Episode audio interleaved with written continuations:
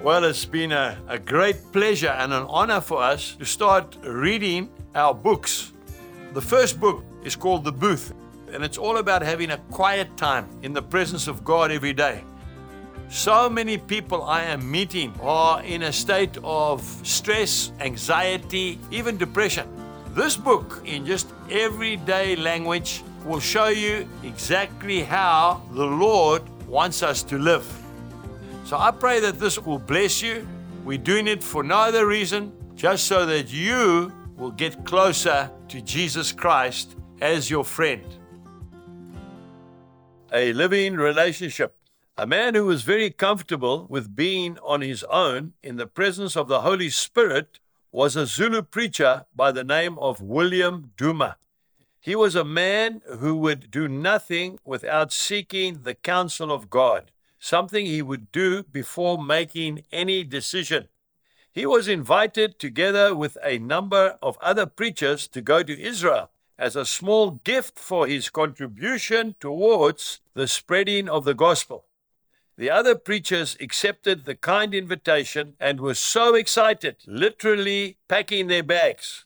William Duma, however, asked if he could respond to the organizers the next day, as he first wanted to ask his Lord Holy Spirit about whether he should go or not.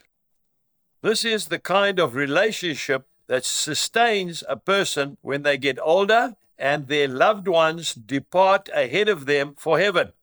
An intimate friendship with God. As we grow older, we learn to become more patient, to wait upon the Lord, this we find much easier to do than when we were young. It is also because of our physical limitations. We are not as strong as we used to be and carry ailments that tend to slow us down. There is nothing like a little discomfort to slow a person down and keep them humble. Waiting on the Lord. Many of us struggle in our quiet time to hear from God because we are not prepared to wait for an answer. The Lord sometimes does not even reply to our requests. That is also an answer. It means, wait, I am going to come back to you on that one. In this modern world, we are continually challenged by time. Everything has to be done immediately, and it teaches us to be very impatient. When I go into Central Africa to preach to our African brethren, I am always amazed at the beautiful way in which Africans wait with such grace. In rural areas, they might wait many hours for a bus or taxi to arrive. In the Western world, people get upset if a train is even five minutes late. We need to be prepared to wait for the Holy Spirit to speak to us in our quiet times to get the right answer before we go into the battlefield. The scripture of Isaiah chapter 40 and verse 31 is very well known.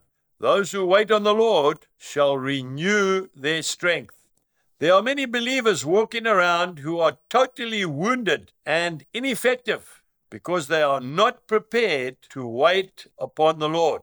As we get older, we become more adept at waiting to hear from God. As we age, when we do something once, it has to be done correctly because we don't have the strength to do it 10 times over like we used to do when we were young and impulsive. I don't know about you, but sometimes I would do the same thing a number of times to get it right. I can't do that anymore. I need to wait upon the Lord, get clear instruction from Him, and then to do it once and once only, positively and correctly. Jesus was never late for an appointment. He was never early either. He was always right on time. I think of the account in the Bible when Jesus raised Lazarus from the dead. The people thought that Jesus arrived four days late but he was spot on time. That miracle transformed the whole of Bethany and the entire district. It is very important in God's service to hear the voice of the Lord. That often takes time, and it could take days in order to get a clear directive from the Lord to fulfill His calling on your life. Remember what we always say at Shalom a good idea is not necessarily a God idea, and a need does not justify a cause. We must only do what the Holy Spirit tells us to do, nothing more and nothing less. Chapter 11 Walking by Faith. Walking by faith is impossible without having regular quiet times with the Master. Why, you might very well ask? Well, God's holy word is very clear on the fact that faith comes by hearing and hearing by the word of God. Romans chapter 10 and verse 17. Whenever I am confronted with a major task to carry out for Jesus, I find myself gravitating towards my booth, desperate to hear a clear word of confirmation from Him. At Shalom, we have a favorite saying, and it goes like this You must attempt something which is so big that if it's not from God, it is doomed to fail. And this is because when it works, people know for sure that something of that magnitude could never have been achieved without divine help. People must conclude that it was God's hand at work. If there is one thing I have found in my journey with Jesus, it is this don't ever touch God's glory. The only way we can please God is by faith. It really encourages me when I hear of young men or women going aside and taking time to receive confirmation before they tackle a project in faith for Jesus. Faith is very contagious, just like doubt is. And so, to receive more faith and to grow in faith, we must spend more time in the presence of the faithful one, Jesus Christ, and in His Word. When you start reading faith building Bible verses like, I can do all things through Christ Jesus who strengthens me, Philippians chapter 4, verse 13, or is anything too hard for the Lord, Genesis chapter 18, verse 14, or my God shall supply all of your needs according to his riches in glory by Christ Jesus, Philippians 4:19, and if God is for us, who can be against us? Romans chapter 8 and verse 31, you'll find your faith becoming stronger. There is a great difference between that kind of encouragement and the kind that you receive from people who would probably say you are stark, raving mad to believe promises that were written so long ago. Indeed, that is why Jesus says, Do not cast your pearls before swine. Matthew chapter 7, verse 6 simply because these kinds of people do not understand the principles of faith. They don't understand that in Jesus' economy, two times two equals seven, or that God always honors the step of faith, not presumption. I often say to people that when I go home to be with the Lord, I would like the words, God always honors faith to be engraved on my tombstone because this is something I have personally experienced in my own life. It's not good works, but raw faith in Jesus Christ that the Lord rewards. When faith steps in, fear steps out. Whatever significant work I have ever done for God always starts off in my booth. When I come with the vision given me by Jesus, I need to be extremely careful with whom I share it. The kinds of comment one receives from non believers and Christians who choose a safe spiritual journey say things like, Who do you think you are? Where is the money coming from? And so on. The amazing thing is that not once has the Father failed me when I have truly sought Him with all my heart. Many a time I have stood on a platform, tears streaming down my face, as I see with my very own eyes what God promised me in my booth. He assured me that he could do amazing things through me if I would only believe.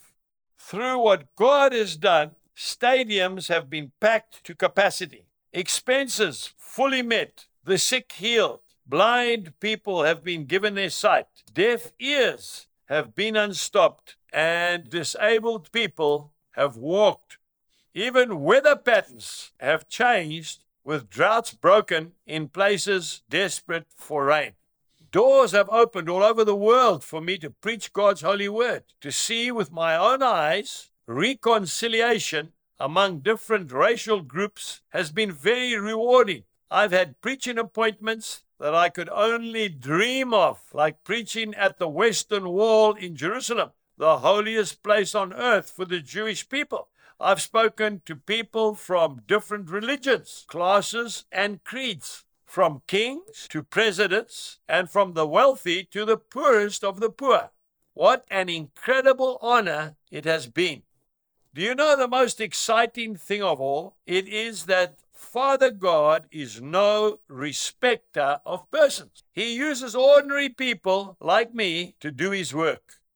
We can achieve so much if we would just come aside, step into our booth, and take time waiting on Him. All the glory goes to Jesus. I could simply go on and on about His greatness.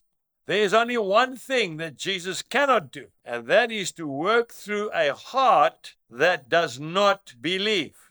He cannot work through a person who refuses to do what he asks of them because they just will not believe it's possible. My prayer for everyone who reads this book is that they may start spending quality and quantity time each day in their booths, waiting to hear God speak to their hearts, building them up in faith so that they can truly tell the mountain to be thrown into the sea. Dew from heaven.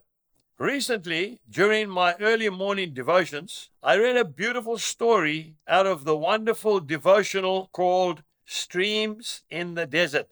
In it, Dr. Partington writes about the absolute importance of early morning dew on farmlands, flowers, and grasses. I can really vouch for that because as a farmer, I cannot count the times that I have been saved from a total crop failure because of that precious God sent early morning dew. I've been growing seed maize for over 30 years, an extremely expensive crop to grow with huge input costs on dry land with no irrigation we have had to depend entirely on every drop of moisture to be sent from heaven. Maize is designed by God in such a way that its leaves collect the moisture and funnel the dew down to the base of the maize stalk for the roots to take it all in. Most ingenious. In order for the dew to settle each night, the conditions must be perfect. No wind or excessive heat, Likewise, Partington says the same conditions apply to the Christian who needs life giving spiritual dew in order to live. Even as a physical dew keeps plants alive, so spiritual dew is needed to keep Christians spiritually alive. Many believers do not realize the need for this early morning dew in their lives. And that's why they are withered and weary. Yes, it's spiritual renewal we need, and we find it in early morning dew. Not partaking of this dew, says Partington, is like a foolish laborer who thinks that he can work all day without food. Well, the same thing applies to a servant of God who thinks that he can minister without eating and drinking of that heavenly manna every day. We cannot have spiritual nourishment occasionally. We need renewal from the Holy Spirit every day. Linger longer. Heavenly dew is the difference between feeling full of energy and feeling worn out and bone weary. It is in quietness and stillness that we receive the spiritual dew from heaven just like natural dew. We need to wait quietly for our blessed Holy Spirit to send his dew each day. As plants open their pores each day before the blistering sun arrives, they receive an invigorating bath. So too do we Christians when we receive that spiritual dew from heaven. By lingering in God's presence, we are totally refreshed. But we must be still before Him because a heart of haste and disquiet will prevent us from receiving the dew. It is only in stillness and quietness that the moisture from heaven will refresh us. The Father says in Psalm 46 and verse 10 Be still and know that I am God.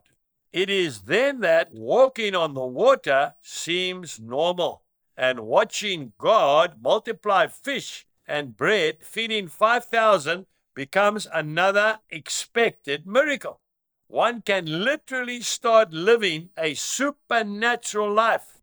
Unbeknown to us, our faith starts growing. Desperate people bring their sick and tormented loved ones and ask us to pray for them.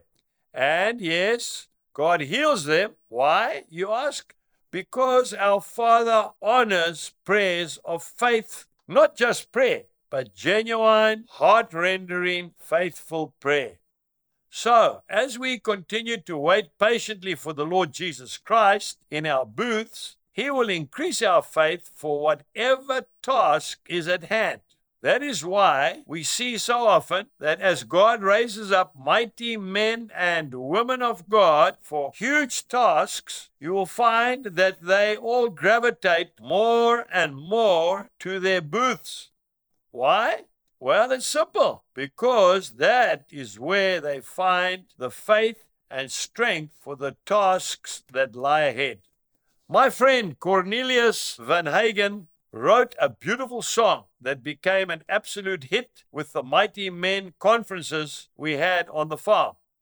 Andy, my oldest son, led the praise and worship each time, and when we sang in the stillness of who you are together, it felt like the dew from heaven was descending upon us. I will never forget the oceans of tears I saw from the platform each time we sang it. One man in particular, my best friend, Peter Goosen, who has since been called home to glory after fighting a tough battle with brain cancer, really loved this song. It lifted him every time we sang it together with the multitudes of men. And he would always say to me, But Jesus says to me, My grace is sufficient for you. And that's how this mighty man of God fought his final battle by spending time in the stillness and peace of God in his booth, which was a little cottage at the bottom of the garden. The lyrics of this precious song go like this in the stillness of who you are, there I find peace. In the stillness of who you are, I see your heart.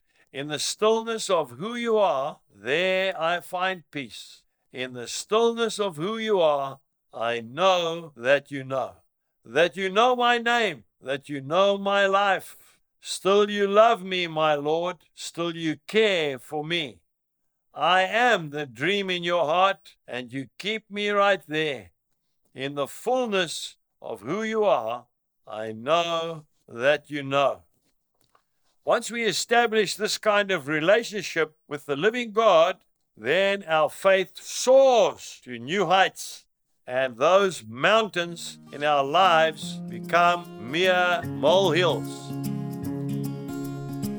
Thank you for listening to this episode of The Booth.